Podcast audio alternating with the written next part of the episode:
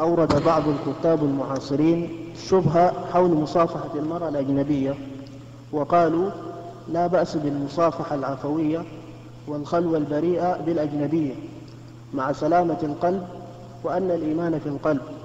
وأما قوله عليه الصلاة والسلام إني لا أصافح النساء هذا خاص به عليه الصلاة والسلام. فما تعليقكم على هذه الشبهة؟ وفقكم الله. آه، تعليقنا على هذه الشبهة أنها خطأ أن هذا القول خطأ لأن النبي صلى الله عليه وعلى آله وسلم قال لا يخلون رجل بامرأة إلا مع ذي محرم وهذا عام. وقال إياكم الدخول على النساء وهذا عام. حتى قالوا يا رسول الله أرأيت الحمو؟ يعني قريب الزوج يدخل على بيت قريبه؟ قال الحمو الموت يعني فاحذروه.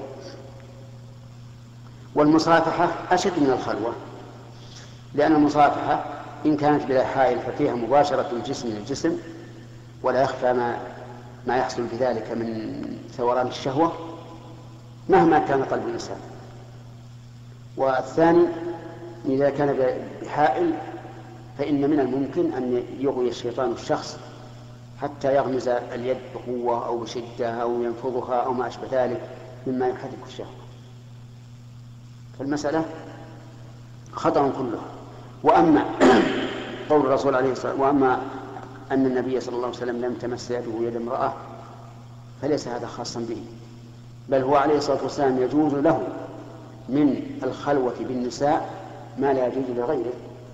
فقد ثبتت أحاديث متعددة تدل على جواز خلوة الرسول صلى الله عليه وسلم بالمرأة وجواز كشفها له.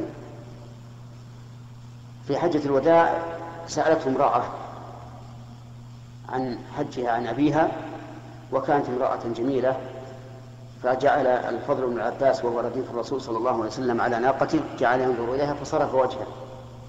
وهذا يدل على أن الرسول صلى الله عليه وسلم يجوز له من النظر إلى النساء ما لا يجوز لغيره لأنه أبعد الناس عن الريبة. فهذه الشبهة ليست ليست شبهة في الواقع إلا على من كان في قلبه مرض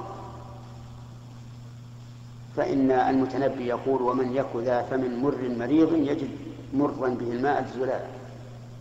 نعم.